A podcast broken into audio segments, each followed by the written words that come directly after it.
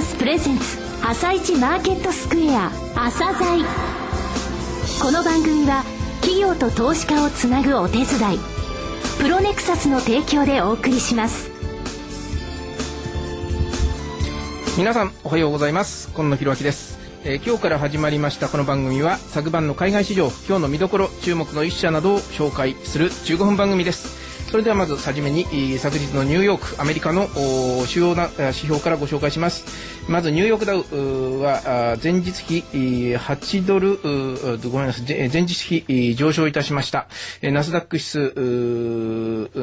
も高くなっております。えー、脱だ、えー、SP500 いずれも上昇という動きになりました。えー、あるいは為替市場ドル円相場で言いますと現在79円80銭台という推移になっております。えー、まず井上哲夫さんにお話を伺います。井上さんこんにちはおはようございます。あ、あのおはようございます。えー、昨晩の海外市場、どうご覧になりましたでしょうか？そうですね、あの数字の方申し上げます、ダウの方が72ドル高、はい、えー、ナスダックの方が24.85ポイント、SP500 が8.51ポイントですね、はい、えー、いずれも0.5%から、えー、ナスダックについては0.8%の上昇率となっております。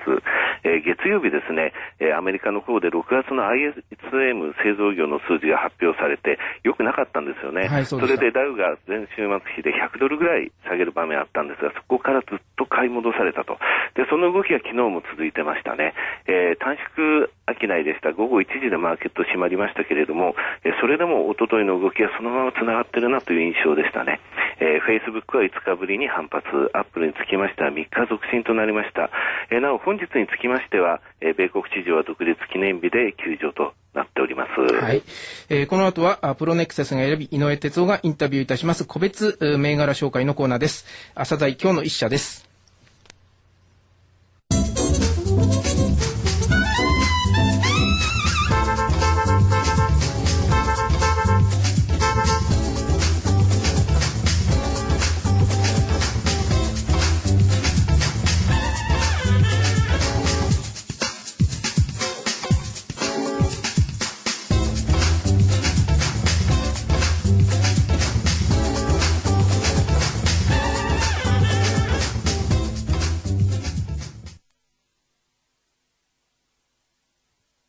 それでは。朝鮮今日の一社。東証一部以外の企業は収益の安定性に乏しいと決めつけていませんでしょうか。今日は、えー、収益の安定性と未来のビジョンの2つを兼ね備えている企業として証券コード3644ファーストホールディングさんを紹介します、えー、簡単にこれまでの業況を説明させていただきますと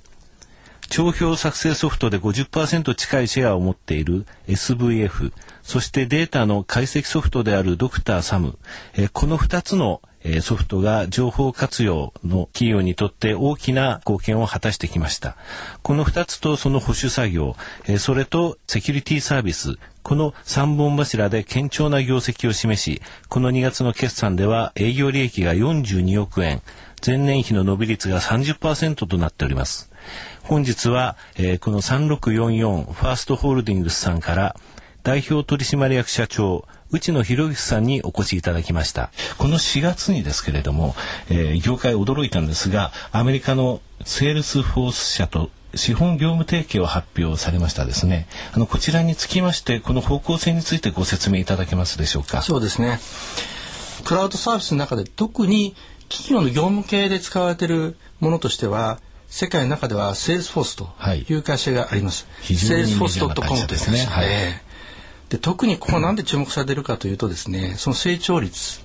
でいわゆるクラウドサービスだけをやっておられてそれで年間あの数十パーセントの成長しているという素晴らしい会社、はい、世界で最も注目されているクラウドのサービス会社でございます。は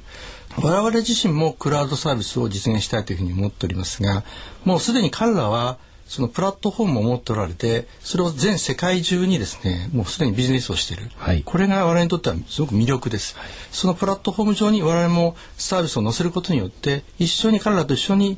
サービスができるもしくはビジネスが広がっていく。これが我々が彼らと提供したポイントですし資本を入れていただいたというところも大きな要素でございます。あの非常に業界も驚いたあのニュースだったんですが、えー、その他の中国への進出というのも言われているように思うんですがその部分についてもお聞かせいただけますでしょうか？そうですね。あのやはり中国の IT 業界の成長も年間数十パーセントの成長をしている、非常に魅力的な国であると。とともにですねその規模ももうすでに日本と同じぐらいの市場の規模になっている。はい、で3年とか5年先にはひょっとしたら、アメリカの市場に近づくかもしれないという、ね、極めて魅力的な市場であるというところですが、ただしまだまだその我々みたいなソフトウェアの市場というのはまだ成熟してない状況、はい、今の段階から出ていけばこれから先の成長に我々の製品がどんどん組み込まれていくはずだということで3年前から取り組みを開始しております、えー、具体的に販売開始したのは2年ぐらい前からでございましてまだ学的にはほんの一部でございます、はい、でこれをもう少し活性化したいというふうに思いまして昨年の末に現地のローカルの企業に対して我々が出資をさせていただくとい。う契約の締結をしまして今年になってからその具体的な、えー、展開を始めております。こういう形で我々自身が現地で展開をするとともに現地のローカルの企業のパートナーさんに我々の製品を扱っていただくという活動を進めようとしています。はいとなると、えー、これからの視線の先にはクラウドと中国ということでよろしいですね。もうこの2つに力を入れて,、はい、ていたい、はい、いきたいと思いますし、まあ、中国だけではなくて我々はやはりグローバルに市場を求めていきたいですので中国はまず第一歩目ということでございます。わ、はい、かりました。えー、さてですね、あの、御社の財務内容なんですが、非常に目立つ指標があるんですね。えー、こちらの個人投資家の方も注目されますは ROE 株主資本利益率なんですけれどもこの数字は41%と極めて高いものになってております、えー、この数字はなぜこのように高いのか、えー、簡単にご説明いただけますでしょうか？そうですねあの我々の場合はソフトウェアでございますので優秀な社員がソフトを作り上げるということでは、まあ、原価のほとんどがまず人件費であるということですしまたあのシステムインテグレーターと私どもは違っておりまして一人が考えた素晴らしいソフトウェアを多くの企業に使っていただけるものでございますので、一、はい、人当たりの生産性は極めて高いのでですね、はい、だからこそこういう高い率を上げているということだと思います。なるほど。え全上場普通株式えー、大体3500社以上あるんですけれどもこの中でこの41%という数字が大体何位ぐらいだというふうに社長思われます？えー、他の産業と私比較したことがないんでですね、えー、御社の順位は59位です、えー、ただですね実際そのあの株主資本利益率っていうのは株主資本が小さくて負債が大きい場合も利益が出てると高くなってしまう可能性があるんですね。でこの59位なんですがその上にいます58社を私、えー、見ました。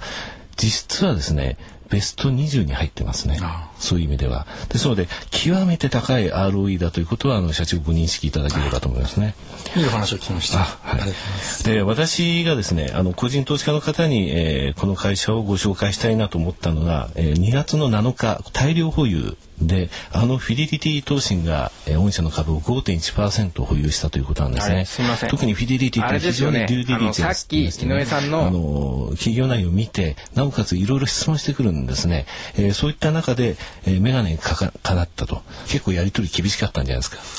えー、あのいろんなご質問いただいてますし、また定期的に、まあ、クォーター単位で四半期単位でいろんな会話をさせていただいてあのそういう意味ではかなり突っ込んだ質問もいただいてます。はいあの最後になりますが個人投資家へのメッセージ、えー、何か社長の方からございましたら、お願いします。我々の株を持っていただいている方に我々が上げた収益の中から一部やはりそれはお返しすべきだというふうに思って我々としては配当成功30%そうですね、歌われてずっとこれは守られてますね、はい、守っていきたいと思っておりますし、はい、またあの中間配当をまずさせていただこうというふうに、はい、2クォーターに中間配当ということですね。はい、それとクォーター単位で何か楽しみがあってもいいなと思いましたんで第1クォーターと第3クォーターそうですね、ねはい、クオカードをクオカードのプレゼントというお配りしてですね。非常に面白い、えー、少しでも我々の株を持っていただいて、楽しんでいただければなと思っております、えー、個人投資家向けの説明会が7月13日に大阪の、えー、日本証券アナリスト協会7月18日には東京の日本証券アナリスト協会で行われます、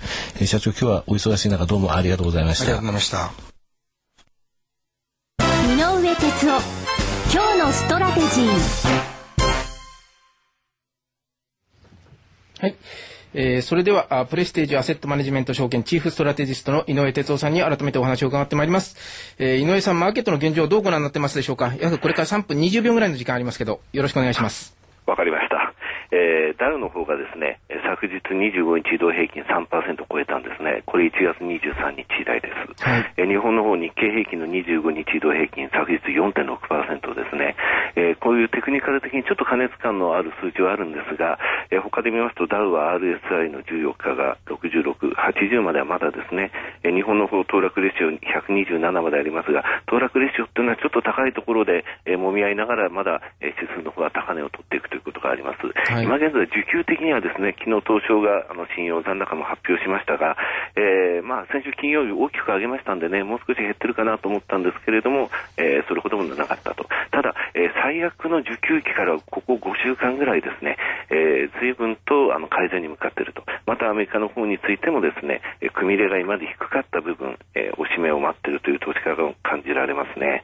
えー、そういった中ですね、えー、今しばらくまだ2週間ぐらいにつきましては、えー、上下ありながらもですね、えー、指数の方向性としてはまだ上を取りに行くという状況になっているんだと思います。はい、え注目点としては、え外資系証券の先物の買い戻し、えこちらの方の動きがですね、やはり出てるんですね。うん、昨日あたりもニューエッジとかクレディ・スイスの買い戻しが少し出始めたというところですが、えこういったザラ場のところでも押し目を、え待っているとなかなかですね、え押したな、ここで下にあのトレンド変わるかなと思っていてもそこから、え買い戻しが入ってくると、そういう流れが今日も続くかなと思います。うん、え今週末の雇用統計は、えー、当然要注意ですけれども、来週になりますと、やはりヨーロッパの方の金融不安というのは、一旦その、えー、緊迫度が収まったというところから需給がまたテーマになるかなと思いますね。はい、えー、今日のレーティング変更銘柄、はい、えー、ここちら市場からあの私が取り寄せたものですので、取りえー正確性を保証するものではありませんけれども、えー、大和、大和が新規に6856堀場製作所2で新規してます。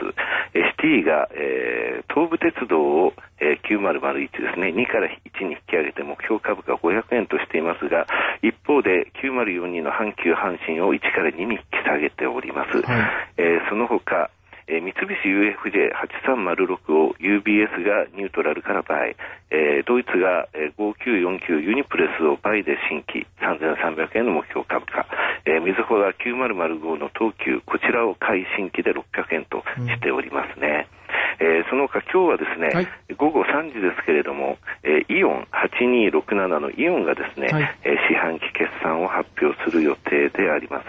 まあ、あのマーケットの方ですね、あの、ちょっと欧州のところの、え緊迫感が由来だというところあります。え財政に対するですね、基本的なところは変わってないんですけれども、金融に対する不安感はちょっと薄れたというところですね。なるほどね。はい、はいえー、井上さん、今日もどうもありがとうございました。ありがとうございました。また来週もよろしくお願いいたします。よろしくお願いします。えー、この後はあ東京市場の寄り付きになります。朝鮮この番組は企業と投資家をつなぐお手伝いプロネクサスの提供でお送りしました。